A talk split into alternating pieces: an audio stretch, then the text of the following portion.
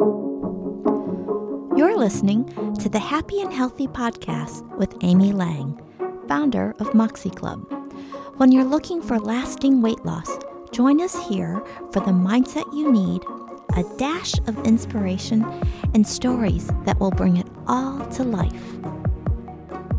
Episode number 84. Well, hey there, Amy here. Thank you so much for joining me for another episode of the Happy and Healthy Podcast. So, Matt and I are thinking about getting a dog. And currently, the Bernese Mountain Dog is in the top spot, followed by like a Bernedoodle because I usually am allergic to dogs. So, we're a little concerned about that. Anyway, because I haven't had a dog before, I've been binge watching Cesar Millan's new show, Better Human, Better Dog, on National Geographic. So, Cesar Millan is also known as the Dog Whisperer. He had a show quite a few years ago, right? And he started off as a dog groomer. And he's gone from those very humble beginnings to now actually having a dog Psychology Center. So the show is all about seeing these dogs who need to be rehabilitated, um, transforming. And basically, you get to see a dog with its family living happily ever after. So, Cesar does a lot of observing, watching the interactions and the body language of the dog and between the dog and the owners. And he has this fundamental belief that there's no such thing as a bad dog. And through his show, he gets to demonstrate that over and over again. And when I watched the show, it reminded me of when my nephew Chase was born and watching my dad, his grandpa, nervously holding him right? And all Chase was doing was fidgeting and crying. This was when he was, I want to say, about two or three weeks old. And then, as I watch my dad struggle, I'm like, go ahead, I'll, you know, give him to me and I'll hold him. And he immediately calmed down. And I still remember my dad's like, wow, Auntie Amy knows what to do. So I was able to demonstrate to my dad that it was possible to get him to calm down, right? Kind of like Cesar Millan's doing. So I like to say that I'm the baby whisperer. and actually, years ago, when my friend Julia had her firstborn, I still remember visiting her in the hospital the next day. And the nurses at the hospital asked me if I had ever considered volunteering because they have lots of babies in the hospitals with parents who aren't around or can't be around to hold them. Anyway, enough about me and back to the points that I wanted to make from watching the show. According to Millan, with the pandemic, we now have a lot of new dog owners. And he noted that a lot of these new owners give a great deal of affection with very little exercise and even less discipline. So, his new show is all about dogs misbehaving, owners that don't know what to do, and without the skills, there's a lot of fear and newbie mistakes. So, in the latest episode, which is episode 10, and again, I've been binge watching, right? But one of the mistakes that played out several times over several episodes, including this one, was owners who see that their dog is agitated, right, or misbehaving, and try to comfort the dog by holding them closer or even using baby talk, which reinforces the behavior that they don't want because the dog interprets the comfort as reward. For someone like me, who's never had a dog and doesn't understand dogs, I think this is actually counterintuitive. So here's the thing that really caught my attention.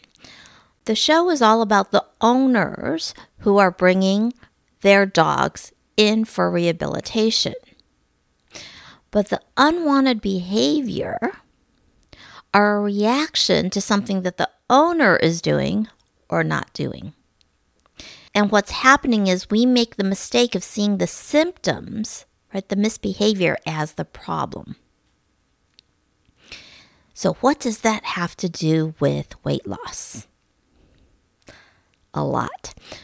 We think unwanted pounds are the problem. So, we look for programs to lose weight. That's why diets are so popular. But the unwanted pounds are the symptoms, right? And if we only treat the symptoms, sure, we can lose the weight in the short term, but the symptoms will usually come back. And that's how we get caught up in the cycle of yo yo dieting or weight cycling. And of course, with weight cycling comes frustration and disappointment because there's not only a tendency to regain the weight that we've lost, but to gain more. Right? The scale just keeps inching up. So, in the show Better Human, Better Dog, Cesar Millan noted how dogs are a mirror of our expectations.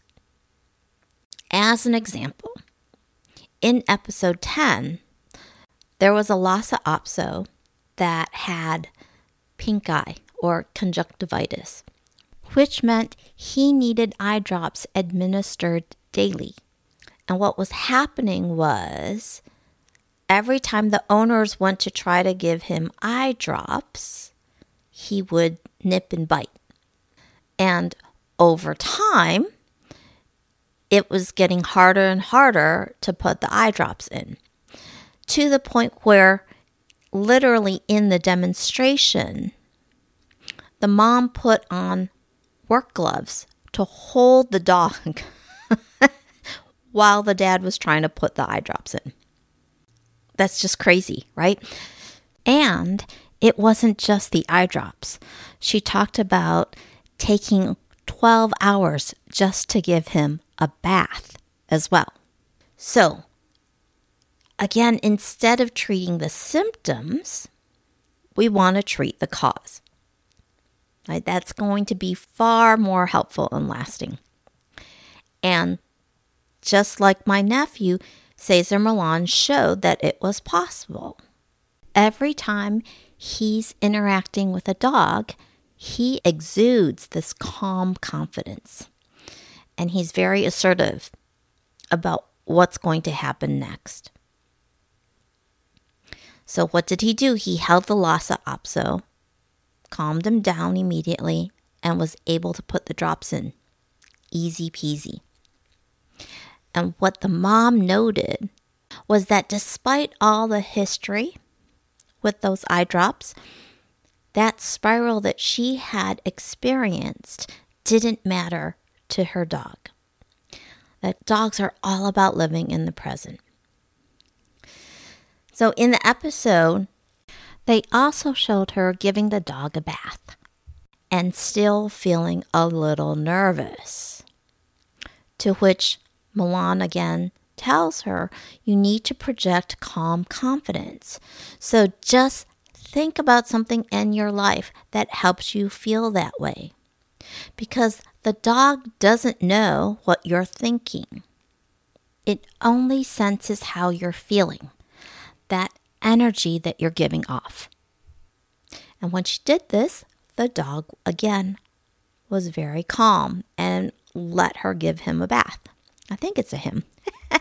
Anyways, if we then look at weight gain as due to, say, emotional eating, or because you eat when you're stressed or bored, instead of looking for a weight loss program that is focused on controlling how much you eat and what you eat, let's solve for the emotional eating. Now, for those of you who are just listening to this podcast for the first time, I dedicated several episodes, several podcast episodes to the topic of emotional eating. That is not the intent of today's, but you can go and check out uh, one from April of 2020, which actually talks about how to stop emotional eating. And you'll also want to look for one on processing emotions. So, when it comes to emotional eating, depending on why that urge is there, there are actually three strategies we can use. The first is to literally just change up the routine. And most programs do talk about this, changing up the routine so that maybe you're eating something a little healthier or coming up with something else to do when you're feeling that stress or emotion. Okay, that's one. And I have an episode on how to change the habit loop, right? The second one is to actually process the emotions. So allow yourself to feel the feelings. And know that most feelings will pass after about 90 seconds. But again, a lot of times that emotional eating to comfort, right, or to distract or to numb is about not feeling it. So we really want to give ourselves permission to feel and learn how to sit with it, sit with that discomfort. Because just like there are no bad dogs, there are no bad feelings. We can have positive emotions and we can have negative emotions. So I'm using emotions and feelings interchangeably here. And negative emotions are simply a signal to our brain and our body that we perceive a threat to our wants or our needs being met. So it's like a warning light. And it literally is based on our interpretation of the situation. And then the third strategy when it comes to emotional eating that I talk about is if the thoughts you have that are triggering that emotion are ones that actually don't serve you, then let's work on reframing them. And it's this third category now that we I want to spend a little time on. So, I have two exercises for you, okay? The first one is right now I want you to think about something that puts you in a calm confident state of mind. Got it? If you don't have it, go ahead and pause this podcast right now. I really want you to think of a situation that brings you that calm, that confidence, that feeling of composure. All right? So I'm going to call this your happy place. Okay? Now, the next time you have the urge to eat, to comfort yourself, or to distract yourself, I want you to focus your attention on your happy place and then practice some TLC to reframe. So, if you're not familiar with TLC or the TLC method, I want you to go to episode one, the one about TLC. Now, if you haven't realized it already, I want you to note when you want to project that calm, composed, assertive energy, you can find it at a moment's notice. So, exercise number two now is again based on TLC. So, TLC stands for the learning cycle. Okay. And this is based on cognitive behavioral therapy. And the basic idea is this our thoughts trigger our emotions, which drive our actions, which then lead to the outcomes we experience. And those outcomes serve as evidence for our brain. Okay. This means now that our body sensations are inputs for our brain that can trigger emotions. So, even the simple act of standing up straight with your shoulders down, your feet planted shoulder width apart, right, and claiming your space. So, think about like a superhero pose. This is feedback for your brain. So, you can channel that superhero energy just by assuming that pose. Now, as you're in that pose, think about an experience where you felt like a superhero. Dun, dun, dun, okay, now notice what skills you brought to bear, what kind of support you may have enlisted, and consider how much practice you've had honing that skill. So, again, when you catch yourself thinking, I want to be more calm and confident or calm and assertive, remember you can trigger it by just embodying this pose.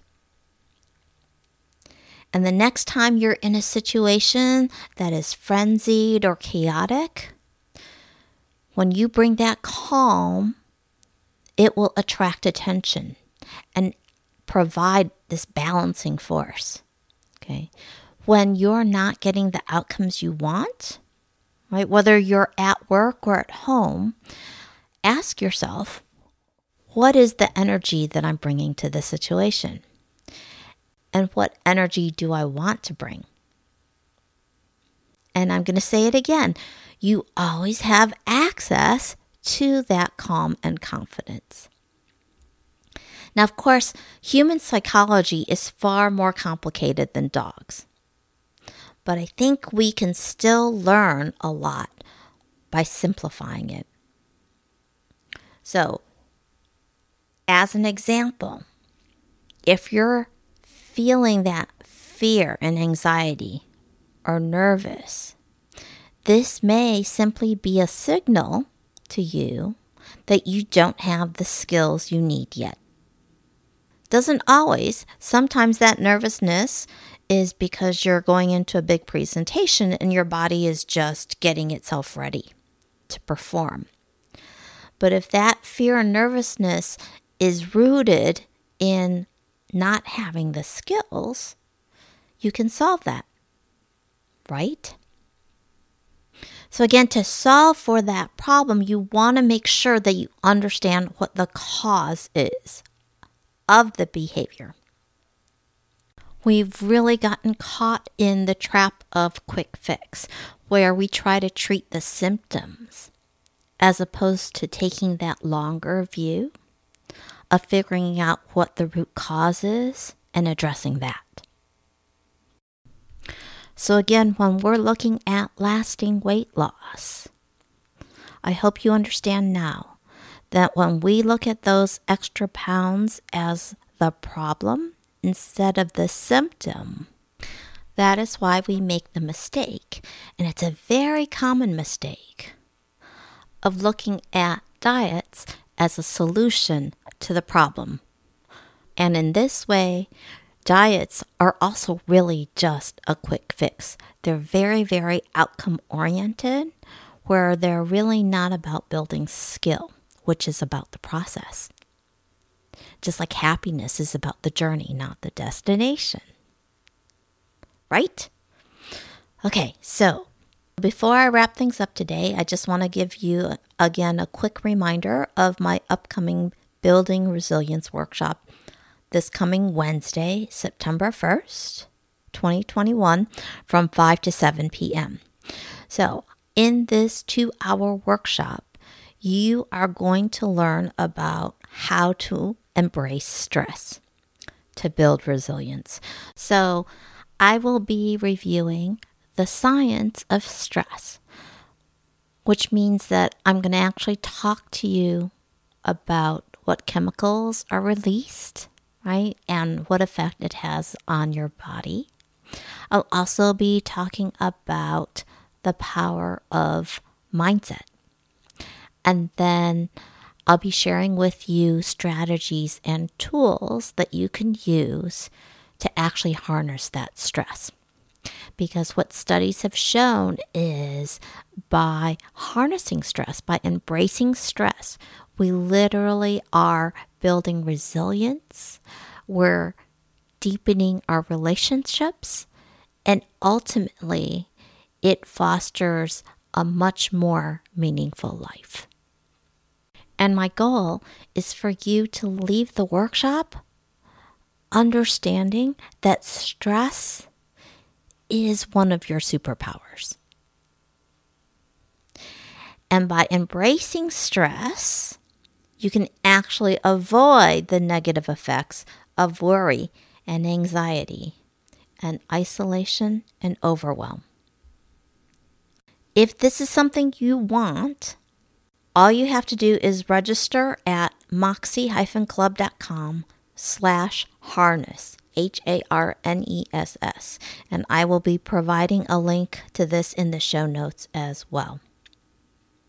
And of course, if you have any questions, go ahead and send me an email at amy at moxie-club.com. Okay. Space is limited, so be sure to register in advance to save your spot and not wait until the day of. And I'll wrap things up today with a quote by Steve Jobs. And I think I've actually used this quote before, but it's just so perfect for today's episode that I'm going to repeat it. And it goes If you define the problem correctly, you almost have the solution. You've been listening to the Happy and Healthy Podcast with Amy Lang. If you enjoyed today's episode, by all means, hit the subscribe button now. If you're ready to get started, visit my website, moxieclub.com. That's M O X I E hyphen C L U B.com. And sign up for a free 20 minute coaching session with me. And remember, Making your choices when you're in a state of abundance is where the magic happens.